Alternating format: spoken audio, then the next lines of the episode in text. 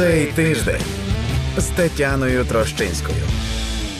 Вітаю всіх на громадському радіо і на Ютуб-каналі Громадського радіо. Я Тетяна Трещинська. Це програма цей тиждень. Не забудьте підписатись просто зараз на наш Ютуб канал.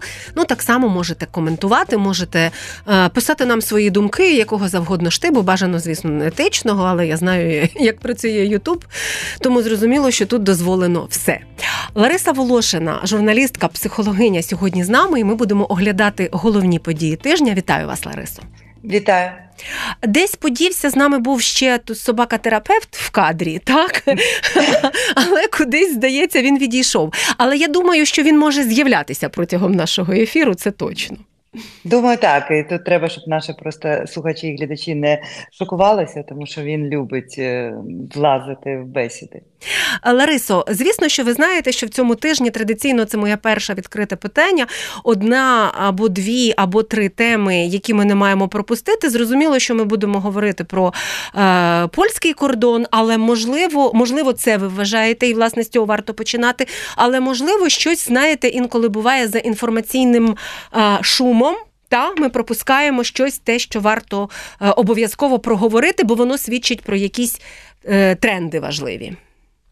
Ну, це безумовно смерть Навального і вся ця епопея навколо його тіла, і там е, смерть не тільки Навального, як з'ясувалося, при аналогічних обставинах, теж від якогось тромбу е, помер син Сєчинова. І е, це людина, яка е, ну, надто близька була до Путіна, і тепер е, чомусь його молодий 36-річний е, син мертвий. І Він виявляється помер ще 6 лютого, так само як Навальний від несподіваного тромбу, і е, цю смерть е, приховували якийсь час. Це цікава паралель. Тоді повернемося до цього трошечки далі в нашому ефірі.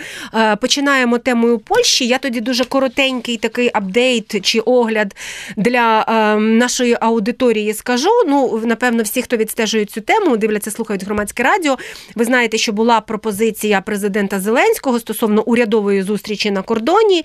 Е, є офіційна відповідь прем'єр-міністра Польщі Дональда Туска стосовно того, що як він сказав, не варто проводити проводити е, таку зустріч, е, щоб вона була просто символічною. Та я дослівно цитую, адже як сказав Дональд Туск, українська сторона розуміє, що краще провести спочатку переговори на технічному рівні, а не просто якісь здійснювати жести солідарності чи показові жести солідарності. Яскраві він каже, та буде дослівно сказати яскраві жести солідарності. Тобто тут такий для мене вчитується певна.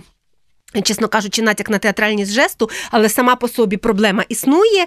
І крім того, вчорашня була заява прем'єр-міністра Тоска е, стосовно того, що пункти пропуску е, внесуть до об'єктів критичної інфраструктури певні ділянки кордону, там де блокують польські фермери або частина тих людей, які е, може і не зовсім є польськими фермерами, але протестувальниками є так. І зрештою, от рішення відбувається у такий спосіб, і ще окрім того того е, е, стало зрозуміло, що має бути зустріч сьогодні, 23 лютого. Ще має бути зустріч польського прем'єра з Урсулою фон дер Ляєн, головою Єврокомісії, тому що Європейський Союз, зрештою, тут теж є важливою, як мені здається, зацікавленою стороною. Отже, що у нас відбувається на цьому треку з вашої точки зору?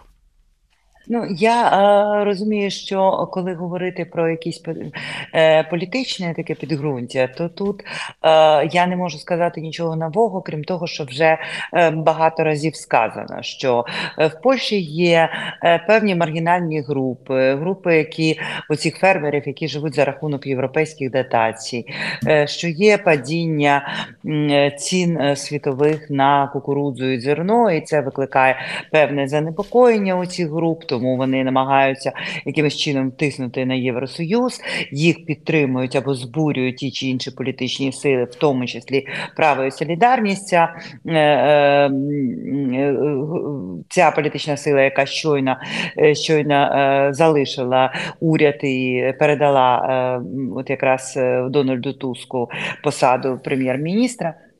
Все це очевидні для нас речі, і це багато разів обговорюється. Але що мені дуже е, цікаво е, в цій ситуації, мені цікаво спостерігати за цією суспільною дискусією, яка розгортається навколо подій на україно польському кордоні, тому що е, поки всі коментують, чому це відбувається, якось знаєте, забувається про те, а що саме ж відбувається, тому що польські фермери говорять, що вони блокують поставку українського зерна, тому що українське зерно, мовляв, демпінгує ціни на польському ринку.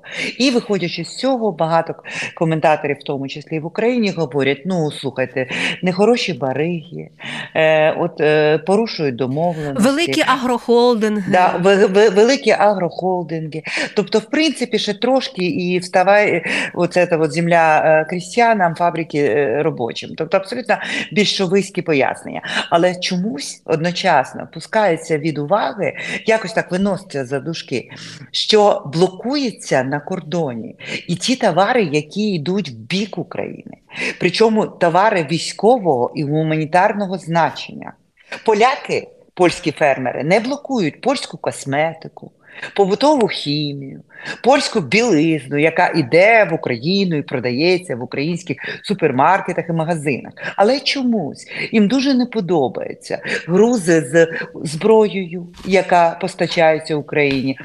Гуманітарні е, грузи. А що таке гуманітарні грузи? Це мавіки, це якраз безпілотники, це якраз те, що потрібно нашим військовим, машини, наприклад, які постачаються нашим військовим, це все гуманітарка. І оце теж чомусь блокується. І чомусь, от, е, е коли я бачу цю дискусію, мені це здається, знаєте, дивним.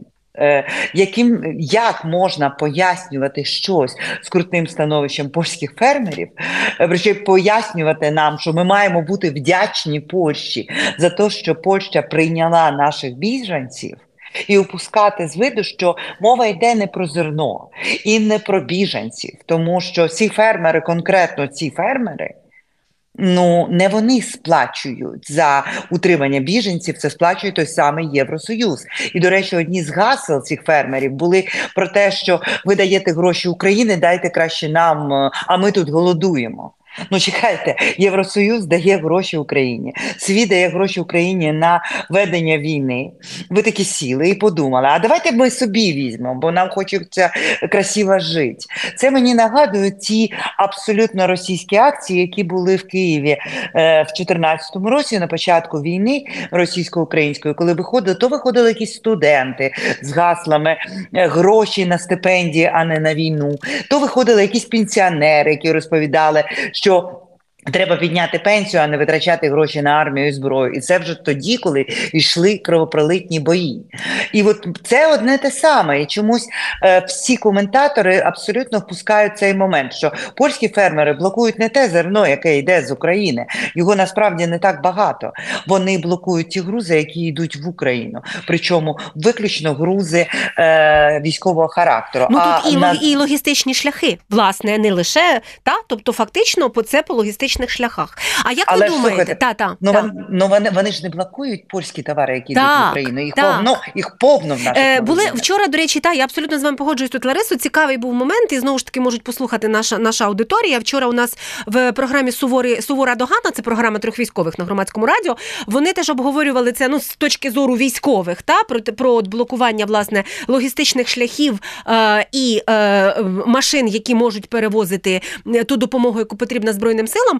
І вони говорили з волонтером Станіславом Кириловим, який є доволі відомим українським і львівським волонтером, який переважно працює з Польщею. Та от він е, знає е, входи і виходи, та як вивозити і ввозити всю волонтерку, починаючи від гуманітарної, закінчуючи військовою, яка йде в Україну. Так, от він якраз розповідав, що він на свої очі бачив, коли вони там ставили свої блокпости, і ці блокпости раптом починали перевіряти автомобілі е, чи там інші засоби пересування які везли е, те, що потрібно українській армії. От про ну це це просто люди, я не знаю, там громадяни Польщі, які просто е, і польська і що цікаво, він каже, польська поліція реагувала на це дуже мляво, а вона може реагувати дещо інакше. І тут виникає питання, що це ну політика, а не а не лише економіка.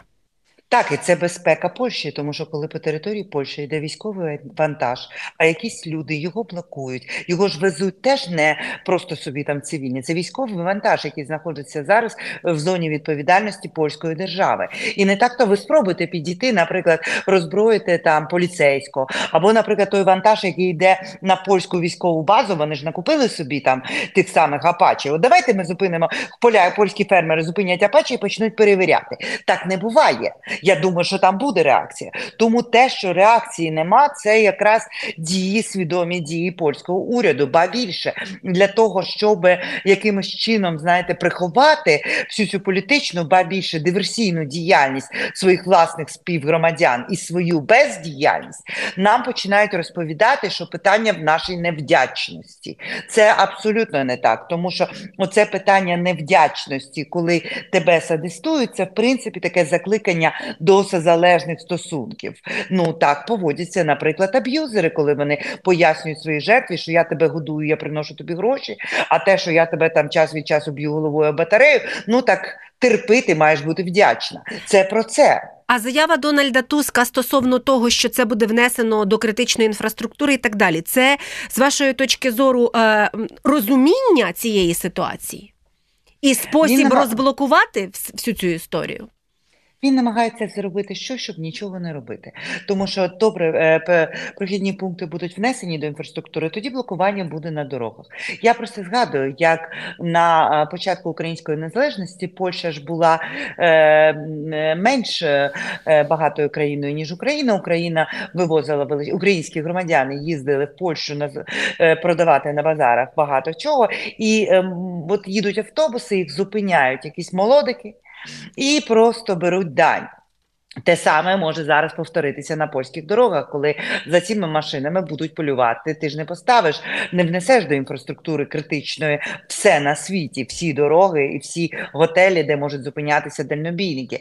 В даному випадку польський уряд просто е, хоче продемонструвати, що він е, щось взяв під контроль, замість того, щоб працювати по російській агентурі і по тих, хто пхає свого носа в військові вантажі, що є в принципі в будь-якій країні світу просто неприпустимо, тому що не можна підійти до військової і почати порпатися е, серед його зброї. Це за це можна в принципі отримати не просто догану, а і е, в кращому випадку бути затриманим, а в гіршому, в принципі, будь-який, наприклад, чатовий може просто вистрелити в того, хто хоче підійти до місць зберігання зброї. А тут тут важливий момент. Е, польська досить авторитетна і велика впливова газета Реч Посполіта провела спільно з соціологічною компанією дослідження польською, і вони виявили, що протести польських фермерів підтримує 77, навіть трошечки більше відсотків польських громадян. Оце одна цифра. Запам'ятовуємо 77% підтримують протести. При цьому напад Росії на Польщі вважають або ймовірним, або таким, що точно станеться. 60 е, 9% поляків, тобто фактично однакова цифра, близька цифра. Вони з одного боку вважають, що може статися напад Росії, з іншого боку, вони підтримують цю форму е, протестів. Це що нерозуміння, що тут є певний зв'язок між цими процесами? Ну а можливо, вони вирішили розрахуватися з Путіним нами. Є такий американський сенатор від е, штату Агая е, Венс, е, пан Венс, і він нещодавно в інтерв'ю CNN, Він сидів, коли журналістка його запитала: Послухайте, ну от у нас часто можна почути, що якщо ми не допоможемо Україні, і Україна паде, Україна буде загарбана Росію, то тоді американським солдатам доведеться воювати на території Європи, в тій самій Польщі, в країнах НАТО і захищати ці країни. А той їй каже: Та ладно, я вас умоляю. Е, поки е, зараз українці настільки послабили Путіна, що якщо ми перестанемо давати їм зброю, то йому на загарбання і приборкання України знадобиться років 10, і Європа може спати спокійно.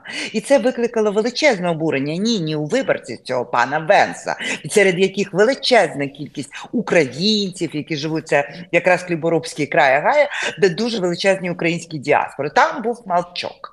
А от е, стали виступати в тому числі з Стівен Кінг з тим, що подивіться, що він робить. Він абсолютно відверто зваблює свій електорат, е, стати подільниками світового маньяку, віддати українців, людей на що таке е, приборкування? Це катування, зґвалтування, це оці чистки, концтабори. Це те, що вони Тобто називають 10 денацифікацією, це геноцид. Це геноцид. так, і от і от Стівен Кінг чітко сказав, написав, і були ж виступи і е, багатьох сенаторів, які чітко класифікували, що ця людина е, пропонує своєму виборцю стати подільником в геноциді. І цілком можливо, у, у цих цих польських фермерів або тих, хто за ними стоїть, є той самий розрахунок. Поки нас будуть фільтрувати і гвалтувати, е, вони можуть років 10 спати спокійно. Це означає, що ем, напевно ситуація трошки можливо виходить із. Е, ну я не знаю, чи польський уряд уявляє, що все це виходить з під контролю. Хоча я розумію, що складно, тому що складно складалася їхня коаліція, та частина коаліції, е, і Дональд Туск це розуміє напевно краще ніж я, тому що він краще розуміється на польській політиці. Е, вона вимагає таких інколи навіть серединних рішень, та тому що частина виборців велика підтримує ці протести, і саме так до цього ставиться. Тим не менше, Польща дуже важлива країна, е, не тільки тому, що вона підтримує і, і, підтримувала, і все таки підтримує українських біженців, а й тому, що Україна прагне вступати в ЄС. Так, і ми от зараз теж знову ж таки цифри. Я дивилася свіжі підтримка вступу України до ЄС за членство. За даними на от буквально цей тиждень, 53% поляків, до речі, 30 п- проти. Це великий відсоток тих, хто проти. Але в кожному разі настрої е, поляків для вступу України в Європейський Союз вони є важливими. І ця ситуація, окрім того, що вона е, ну там блокує е, логістичні шляхи перевезення, в тому числі зброї Україні, про що про що ми з вами проговорили зараз, вона дуже сильно емоційно розхитує обидві сторони. Що ви бачите, що що робити тут? Це я не знаю до другої вашої спеціальності запитання. Ну, я би порадила, наприклад, е, е, почати е, не державне, а громадське блокування польських товарів, просто не купувати їх. Обмежувати, от ти приходиш, ти бачиш польський товар, припиніть їх купувати. Це така громадська акція, це та форма спротиву, яку свого часу е, пропонував Ганді. Е, Тому що, е, якщо бути чесним, то умовно комплект непоганої польської білизни коштує як 9 тонн пшениці. І ми маємо посіяти розбрат всередині самої Польщі, тому що коли постане питання, що якісь странні фермери, але вони е, через них падають е, е, обсяги торгівлі і виробництва польські, бо український ринок дуже важливий для Польщі. І тоді нам буде чим поторгуватися. Це, це дуже важливо. Це, це один момент. І є ще інший момент. Це така, знаєте, мені здається, перевірка України і. Тяжко мені сказати, наскільки ми її проходимо. Я сподіваюся, що там офіс президента і президент е, це розуміють. е, Що на шляху до вступу до Європейського союзу таких ситуацій може бути дуже багато. Вони будуть власне пов'язані з відстоюванням інтересів України. Та тому, що е, польські фермери свого часу, чи вірніше, коли, коли Польща вступала в Європейський Союз, то я думаю, що французькі і німецькі фермери е, були доволі е, збурені, тому що з'являється новий конкурент. Та і це, і це такий процес в таких організаціях. Е, е, він виникає час від часу. Просто що тоді не було війни у Польщі, та і це не було ускладнено цим. Це дуже важливе уточнення, тому що згідно міжнародних правил відмовити е, в чомусь, е, е, наприклад, ставити умови, коли питання йде виживання, є злочином. І тому те, що роблять польські фермери, вони блокують не пшеницю. Вони блокують зброю, яка береже життя конкретних солдат, наших близьких і рідних. Тому в даному випадку відповідь має бути відповідною. З усією гідністю це не питання зброї. Так, ми будемо вступати в Європейський Союз, нам будуть ставити умови, в тому числі і про зерно, про сільське господарство, доведеться торгуватися. Але на сьогоднішній момент в нас немає іншої можливості тиснути на польське суспільство, крім, крім як привести їх до тями, тобто до розуміння, що для них означає український ринок, а вони передають на наш ринок набагато більше, ніж ми на їх. І е, що для них означають ті самі українські біженці, які в більшості своїй працюють, платять податки, відкрили підприємництво. Вони не є утриманцями. Більше того, на утримання українських біженців Польщі гроші поставляє Євросоюз. Так само, як Євросоюз замістив на мільярди доларів Польщі ту зброю, стару радянську зброю, яку вона передала сюди. Фактично, польська армія переозброїлася і перетворилася на сучасну тому числі і завдяки е, російсько-українській війні, тому що навряд їм поставили би всю таку кількість, якщо вони 30 років, будучи в НАТО, досі тримали. На своєму озброєнні старе радянське е, обладнання, то це багато про що говорить.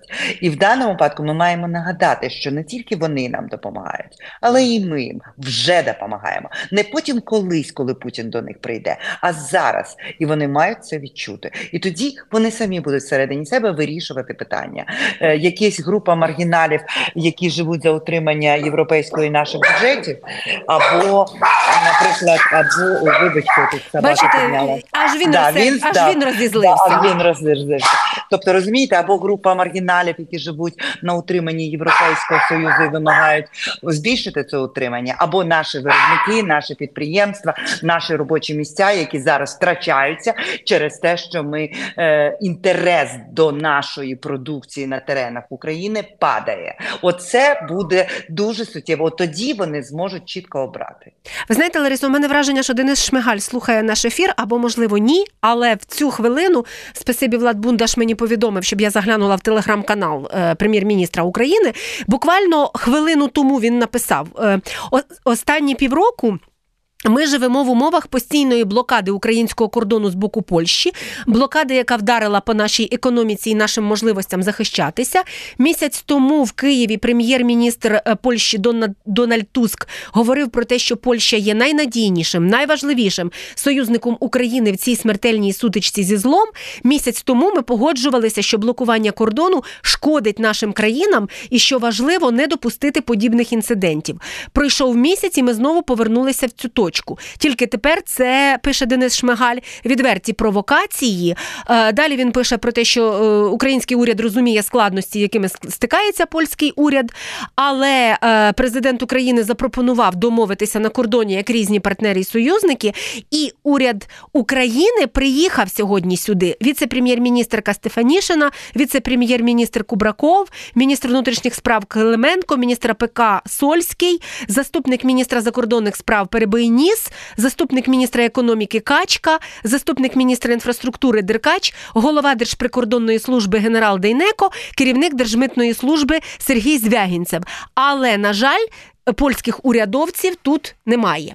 Я просто перелічила всіх для того, щоб ми уявили представництво, і мені здається, що тоді ми говоримо все ж таки не про театральний жест. Ми говоримо про е, напевно спробу за участю цього е, великого представництва українських урядовців е, ну порозумітися. Думаю, так. І це ж прояв зневаги, коли ми просто не з'явилися. Тобто, ну так не робиться. Е, тому всі ці розмови про. е, Доброзичливість Польщі, про її дружнє ставлення до України, про її поміч України. Насправді мене взагалі дивує таке визначення як поміч. Це не поміч. Е, Країни Європи опинилися, як і Україна, в стані війни європейського конфлікту, конфлікту найбільшого конфлікту на європейському континенті за 75 років. І нам не потрібна допомога, нам потрібні союзники. Щоб вони билися поруч з нами, кожен як може, хто своїми кордонами, хто своїм транзитом, хто е, допомагаючи е, розселяти наших біженців, хто е, нарощуючи виробництво зброї. Вони тил, а не ті, хто сидять за межами конфлікту і, посміх, і, посміхаються. Я просто хочу, щоб ми собі уявили, як би, наприклад, от добре, якщо, от, наприклад, Польща, ми прийняли біженців. Окей. А що ви могли зробити, коли мільйони жінок і дітей біжуть від бомб через ваші кордони? Стати з автоматними чергами і не пускати їх? Ну це тумач. Ви могли би зробити вигляд, що їх тут нема, і спокійно спостерігати, виходячи на вулиці зранку е, Варшави чи Гданську, як жінки в подертому прадо е, порпаються е, в сміттєвих бачках, бо їм треба дати щось поїсти дітям. Чи, Серйозно? закри- чи закрити кордон і перетворити Да. це на путінський концтабір? Так, або забрати, Так, наприклад, так. зібрати людей і відправити їх назад, депортовувати в зону небезпеки. Е, ну так тоді це натяк взагалі на Освєнцю і потяги на схід товарні. Ну тобто, Ну, так. це просто ну це тобто, дивна історія, чесно. коли вони говорять, ми вам допомогли, ні, ви опинилися під хвилею біженців, бо ви європейська країна, і на теренах Європи йде війна. І завтра І на, напевно може навіть стати і, більше. і опинилися під хвилею біженців, тому що глобальна система безпеки, в тому числі, е, не передбачила і не була готова до цього. Так, і, І- тому вони змушені були їх Україна інтегрувати. не була Тому що- готова. Розумієте, пані Тетяна, не інтегрувати українських біженців в Німеччині, Польщі е, і так далі в інших країнах означало би утворити кримінальні банди. Тобто ми розуміємо, як виглядали ті самі хвилі біженців, наприклад, наприкінці Другої світової війни. Їх теж були мільйони. Це проблема. Жодна країна не могла би дозволити собі не допомагати біженцям, українським чи то не українським, але якщо в тебе мільйони е, обездолених людей на вулицях, ти маєш включити соціальну систему, інакше це просто море, воно захлине тебе і зруйнує твою країну. Тому вони себе рятували, а не нас. Давайте ще тоді зараз е, тема пов'язана з видачею матері Навального тіла Навального, а потім проанонсую для нашої аудиторії, щоб ви з нами залишалися. Е, Спробуємо з е, Ларисою Волошиною трошки спрогнозувати, що президент може сказати на великій прес-конференції 25 лютого, або що він мав би сказати, так? Але давайте зараз тема Навального, а потім прес-конференція. Отже, ми, ми спостерігаємо на цьому тижні. Ну, власне, це не дивує, але це якісь абсолютно м, такі нелюдські, ем, напевно, звичні для. Російського режиму для Путіна для цього всього історія з тим, як матері не видають тіло Олексія Навального. Там щось його спочатку показали, потім забрали. Та я так розумію, що якась оця історія була. І все це безумовно деморалізуючі фактори. Це необхідно для того, щоб остаточно позбавити якоїсь такої суб'єктності і якоїсь такої надії опозиційно налаштованих громадян е, Росії, от всіх цих, які їздять поза кордоном, які представляють якусь іншу Росію. Путін демонструє, що він може все. Він демонструє вже найвищу межу безкарності. Е, Більше того, він отримує підтримку. Зверніть увагу, як це вікно Авертона сувається, Мгм. тому що той же самий жоден західний політик ніколи не посмів би підтримувати людину, яка зухвала і демонстративно робить щось таке. Товаришувати, обнімати, але Дональду Трампу все можна. Тому, в принципі, те, що робить Путін, він паралельно розбещує. е, От якраз цього консервативного виборця, як то польські фермери з плакатами Путін розберись з Україною, Брюсселем і нашим урядом. Ну тобто Путін в віді вже в Польщі. Ну там ще не вистачало просто Гіркіна з нашими мальчиками. А так вже ну знайомка, знайома нам картинка. Тепер ми бачимо, як поводиться Трамп щодо Навального, як він поводиться щодо України. Тобто е, Путін з одного боку робить щось за межами моралі, добра і зла, але оці його, я вважаю, наймані симпатики. Е, Розганяють, зміщують акценти і тим самим розбещують запит західного обивателя, е, встановлюють для нього абсолютно інші межі того, що можна, що не можна. Паралельно, безумовно, вбивство Навального перетворює, е, воно демонструє заходу, що тут є тільки я, і розмовляти ви будете тільки зі мною. Ніякої іншої Росії будущого не буде. Ось що він їм демонструє. І на, для нас ця ситуація цікава знову ж таки нашою реакцією, тому що ми маємо зрозуміти дуже цікавий момент. Навальний, при тому всі йому згадують той бутерброд, і це правильно, безумовно. І всі говорять про те, що Навальний імперець. Це так, тому що він же ж це ж покоління Путіна. Він фактично сформувався політично і як доросла особистість, якраз в період же правління Путіна. Він імперець, як і всі ці хороші русські, вони всі імперці, бо вони не роблять ревізію е, політики своєї країни, вони не Відмовляються говорити про свободу народам Росії. Вони знати не хочуть ці народи, але все ж таки відмовляються говорити про те, що все ж таки всі ці народи знаходяться в жалюгідному стані. Вони е, е, час від часу ставлять під сумнів питання Криму. Я нагадаю того ж Бикова, який розповідав, що ну так, ну Крим це Україна, але ж людей та там жалко. Тобто йому людей жалко, що якщо Україна прийде, людей то йому шкода, розумієте? От, ну наче ми якісь там кати, а вони що? Йогурт? І е, от а Навальний був цим імперцем. Оце його не бутерброд, це намагання загравати з цією шовіністичною публікою. Але коли він опинився в таборі і коли почалася війна, він е, його маніфест він був чіткий. І в цьому маніфесті чітко було сказано про те, що Україна має отримати репарації, всі е, території мають бути повернуті. Ось е, там говорилося про те, що е, ті, хто е, сидять зараз в путінських таборах, вони.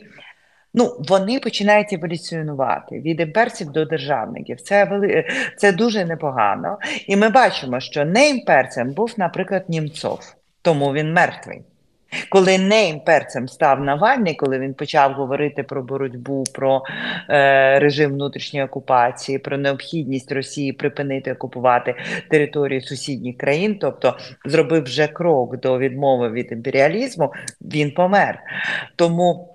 Нам важливо акцентувати, бачити, що коли ми відштовхуємо, коли ми просто ігноруємо і хочемо, знаєте, не бачити різниці між Путіним і Навальним, це не є добре для нас, тому що е, нам треба бути в тому плані розумними, як країні, як суспільству, знаходити е, там точки, е, яким ми можемо сприяти, лідерів, яким ми можемо сприяти, рухів, яким ми можемо сприяти, тому що наша ціль знищення російської російської е, Росії в її сьогоднішньому вигляді, в цьому централізованому, яке е, рано чи пізно призводить до е, поновлення імперської ідеології.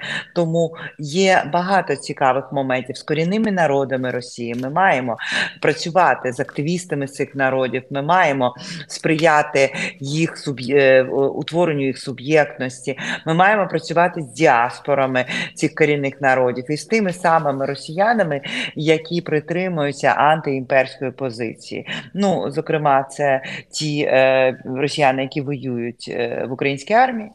Е, вони утворюють свої утворення, не численні, але утворюють. І ті російські опозиціонери, які е, проголошують пряму антиімперський дискурс. На мій погляд, це, наприклад, Гаррі Каспаров, за що його дуже всі не люблять з цієї російської ліберальної тусовочки. І це безумовно був Навальний після е, широкомасштабного вторгнення. Тому треба думати, як впливати на цю публіку, тому що наша задача розвалити таке Росію. Переходимо до президента, до його, до його, напевно, так, не такого простого становища, і все це і тому, що трошки поговоримо про зустріч з президентською фракцією, і по е, так само окремо запитаю вас, Ларисо, що би, напевно, ви би хотіли, або ми би з вами хотіли почути на прес-конференції. Не знаємо, чи це буде сказано. Але я почну з іншого запитання. Е, в великому інтерв'ю Fox News, е, я не знаю, у мене таке враження, що вже в всіх ефірах ми тут з політичними експертами, експертками говорили про те те, що коли Такер Карлсон взяв інтерв'ю в Путіна, то президентові України було б добре дати інтерв'ю або Такеру Карлсону, або Fox News, або кому-небудь, десь туди поближче до фронту. Ну і зрештою, ми бачимо, що він дає інтерв'ю Fox News. Воно сьогодні з'явилося і з'явилося. Е, переклади тез, тому ті, хто, наприклад, там з аудиторії нашої не читає англійською або не е, не дивиться англійською, там можуть побачити тези. І воно було е, дано неподалік від лінії фронту на харківському напрямку за кілька кілометрів від важких боїв. Це був інший журналіст, не блогер Такер Карлсон, а редактор програми спеціальний репортаж Бред Байер і політичний оглядач Fox News. Я на одній тезі президента зупинюсь, бо можна на багатьох зупинятись. Але на що я звернула увагу? На запитання стосовно того, що от в травні можуть бути питання з легітимністю, оскільки в Україні не буде виборів. Президент сказав, що так, вибори провести неможливо, тому що війна і воєнний стан і так далі. так далі. Але з огляду на рейтинги, якби вибори були зараз, він впевнений, що він би переміг. Що ви думаєте про це? Я думаю, що а, він не зовсім розуміє ситуацію. Я думаю, що якби вибори були зараз, то він би, звісно, не переміг. І е, це би тільки збурило е, насправді проти нього, е, е, саме проти нього. Е, е, суспільство, тому що він сьогодні ті рейтинги, які він бачить, це підтримка не його як політика, а це підтримка його як е, людини, яка проводить курс певний, яка веде певним Так, як лідера країни, яка воює зрештою.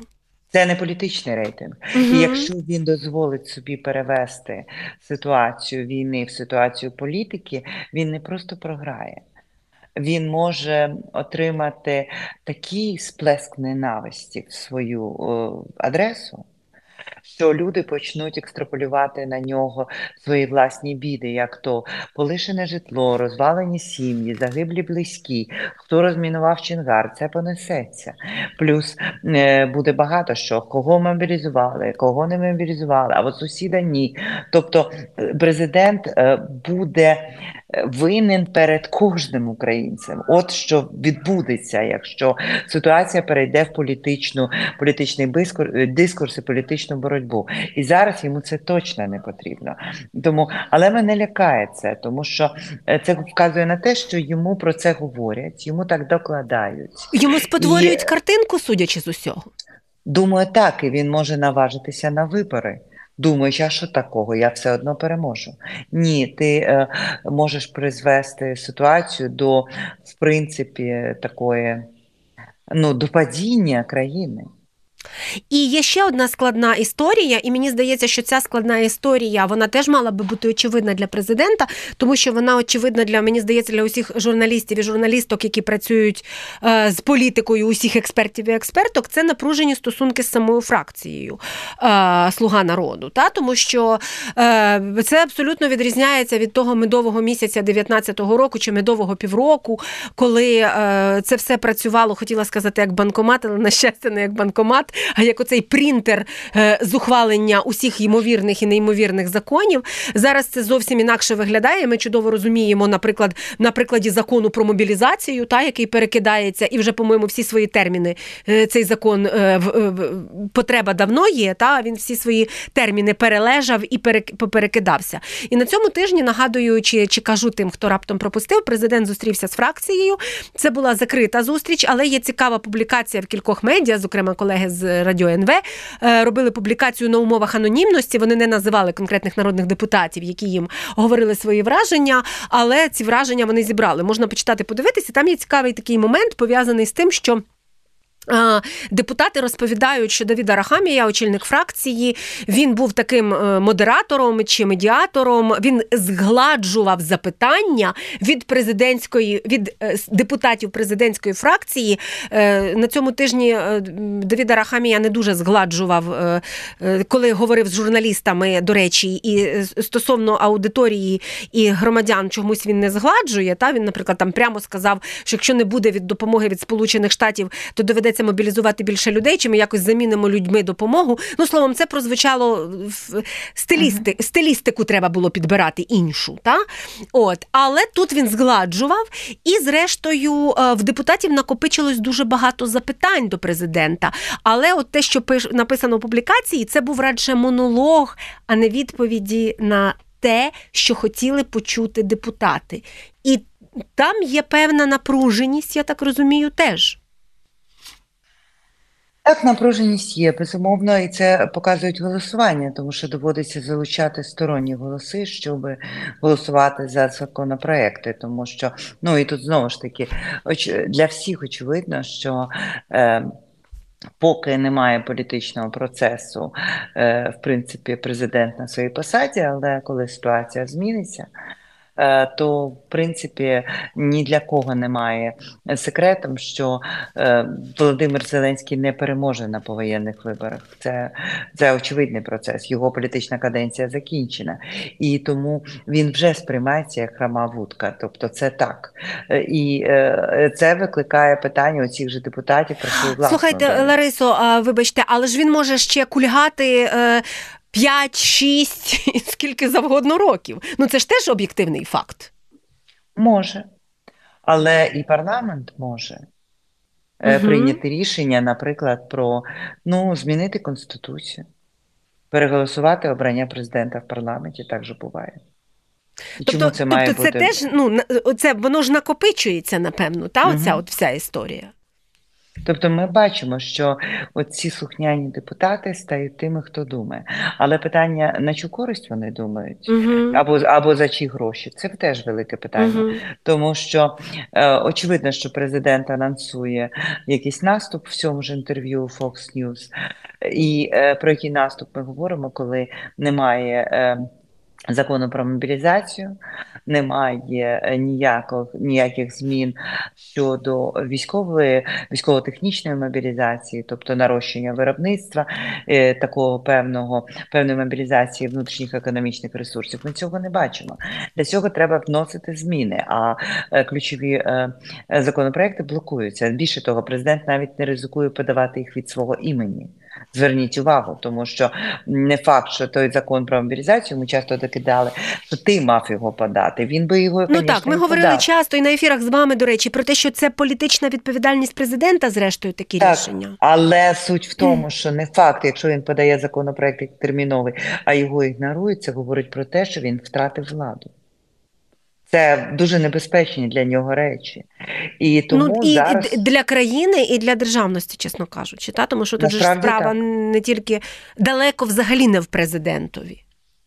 Я насправді, от в цьому е, я хочу сказати, що мене е, депутати е, від Слуги народу викликають менше симпатії значно, ніж президент при всіх, е, при всіх е, питаннях до нього. Тому що е, це люди, які е, сиділи тихо. Угу. е, весь цей період. І навіть зараз, коли вони задають запитання, це запитання популістичні. Ніхто з них не спитав, що там татаров. Ну тобто, це їх не цікавить взагалі. Їх багато речей. Чому, звільнили залужного? Їх, не цікавить. Чому е, раптом, наприклад, ніхто не висунув е, питання е, міністра оборони, чому він подав наказ про звільнення залужного? Це ж мав зробити міністр оборони. А він Може, їх цікавить, уряду. чому вони не потрапили в п'ять основних менеджерів. Оце, оце, оце от їх цікавить. Тобто депутати не цікавляться е, долею країни, але вони можуть зараз почати теж примкнути до тих чи інших популістичних рухів е, політичних, які за рахунок от, е, саботажу і загравання з, ну, умовно назвемо це ухилянтами всіх мастей, не тільки військових, але тих, хто не платить податки, тих, хто ігнорує там ті чи інші обов'язки громадянина, тобто тих, кому плювати на державу і на те, що вона проживає. Ось от зараз іде загравання з цими людьми, і е, депутати Слуги народу теж можуть почати займатися саме цим. І тоді в мене взагалі виникає велика, е, велике питання: а як ми взагалі будемо далі функціонувати? Ми не можемо провести вибори в Верховну Раду, а депутати цілком можливо не вже саботують, і вони можуть почати саботувати набагато більше. Тобто, обговорень до обговорення як справжні парламентарі, вони так і не дійшли, а до саботажу вони вже дійшли. Е, Прес-конференція президента. Я дивлюся, що у нас 6 хвилин, навіть трошки менше вже залишається. Президент е, не президент оголосив, а звісно, що оголосив е, прес-секр- прес-секретар, речник президента Сергій Нікіфоров, що президент Зеленський проведе прес-конференцію в неділю 25 лютого. І звісно, що всіх глядачів, глядачок, слухачів, слухачок закликаю стежити за ефірами громадського радіо. Ми все це будемо без сумніву аналізувати.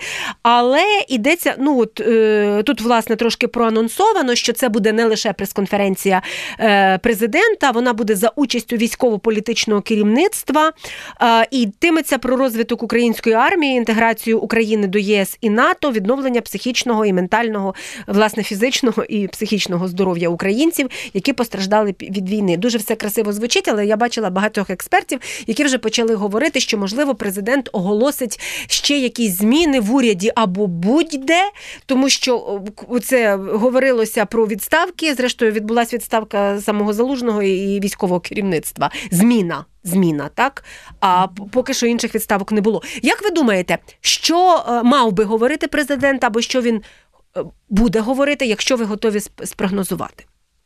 Ну, цей перелік питань, які вони хочуть підняти, тут от е, відновлення психічного здоров'я і ще проче, це дійсно виглядає як е, така певна програма дій. Знаєте, е, е, ну, е, це урядова програма, я така, але тільки вона тепер буде президентська, а не урядова. Це Вона навіть 100 під, вона навіть перша, здається, перша леді нею опікується, та, якщо я не помиляюсь. Це знаєте, це як от 100 кроків назустріч людям і, і все таке. Тобто, це, це, це просто програма. Він зараз збирається її е, проголосити, замість того, щоб е, пояснити нам. Е, що буде далі, тому що очевидно, що е, зброї нема, і ну нема в тій кількості і в тому об'ємі, в якому ми хочемо. Е, що е, той наступ, який він анонсував, е, сюрприз на сході, на півдні для росіян. Ну, ну це знову натяки на якісь наступи на каву. в Причому, Криму. знаєте, в одному в відповіді на одне питання він анонсує сюрприз, а відповіді на інше питання каже, що головна пріоритетне завдання на 24 рік це оборона. Да, от оце дуже цікаві речі. Тобто він, я не бачу тут е, потреби поговорити відверто. Він мав би е, мав би бути прийнятий закон про мобілізацію. Є чутки, що його таки приймуть. Але в якому вигляді ми так і не знаємо. Враховуючи, як він виглядає зараз, то краще можна і не приймати. На що він потрібен там взагалі. Особливо немає змін ані до тих мобілізованих, хто сидить е, в окопах. Ані, тобто там немає обов'язкової демобілізації для людей по певному терміну, ну за їх бажанням. Ні, якщо армія захоче. А І і, там немає Армія і Да, і ставка. ставка. Тобто, в принципі, ці люди заручники, вони залишаються заручниками а, а, своєї власного патріотизму і законослухняності. А тих, хто ухиляється від виконання закону, і це спільна воля всіх політичних партій і фракцій, включно з найпатріотичнішими, що маміни черешеньки, якщо вони не хочуть, то хай вони і не будуть. А І це от- дивовижна, до речі, історія. От буквально коротесенько, бо за- завершуємо, але не можу не зачепити. Чому найпатріотичніші фракції, частина з яких, до речі, е, і колишніх їхніх там депутатів або е, членів обласних осередків на фронті давно або загинули, вони не готові взагалі брати відповідальність за е, мобілізацію. Так, безумовно, я е, в мене був е, навіть суперечка в ефірі з депутаткою однієї з патріотичних па- фракцій, коли я нагадала їй, що її особисто виборець сидить в окопах вже третій рік, Ну, і вона має захищати інтереси свого виборця, а не ухилянтів. Е, Але е, я думаю, що це загравання з електоратом. На жаль, всі готуються до виборів. Зверніть увагу, на жаль. Трамп готується до виборів, Сполучені Штати, польський уряд, і в нас тут та сама історія. Тому, на, на жаль, президент скоріше, я, я підозрюю, що я знаю про що він мав би говорити як лідер воюючої країни, але е, з того, що вже анонсовано, я дуже боюся, що він вийде і теж проголосує чергову передвиборчу програму 100 кроків на, на, на, на зустріч людям. Україна будемо жити по-новому. Ну, от, от, оце, оце. Це передвиборча програма президентська. Я просто бачу цю хвилину і все одно за цю хвилину питаю: а що головне, от що він мав би, ви кажете? От одне бодай. Кров, пот і сльози. Причому як? Не просто по е, він має пообіцяти нам це, бо цього досі ще не було. Крові багато, а поту і сліз ще ні. І він має сказати, як ми будемо вибиратися з цієї пастки е, е, глухоти наших союзників. Судячи з книжки Саймона Шостера, яка е, зрозуміло, що суб'єктивна і в ній багато чого факт-чекінг е, вона потребує і так далі. Але президент не дуже, попри те, що ми там вважаємо, президент, як він пише, не йому не дуже подобається Черчилль. І що цікаво, тим, що його не обрали після виборів. Це теж на подумати. Та такий от момент. Дуже вам дякую. Лариса Волошина, журналістка, психологиня, була з нами в нашій програмі цей тиждень. Я Тетяна Трещенська е, працювала сьогодні для вас. Ви слухали нас на Ютуб каналі і підписуйтесь, поки ще звідси не пішли зараз швидесенько. І так само слухайте нас на радіо, громадське.радіо. Дякую всім, хто нас слухав. Слухайте, думайте. Цей тиждень з Тетяною Трощинською.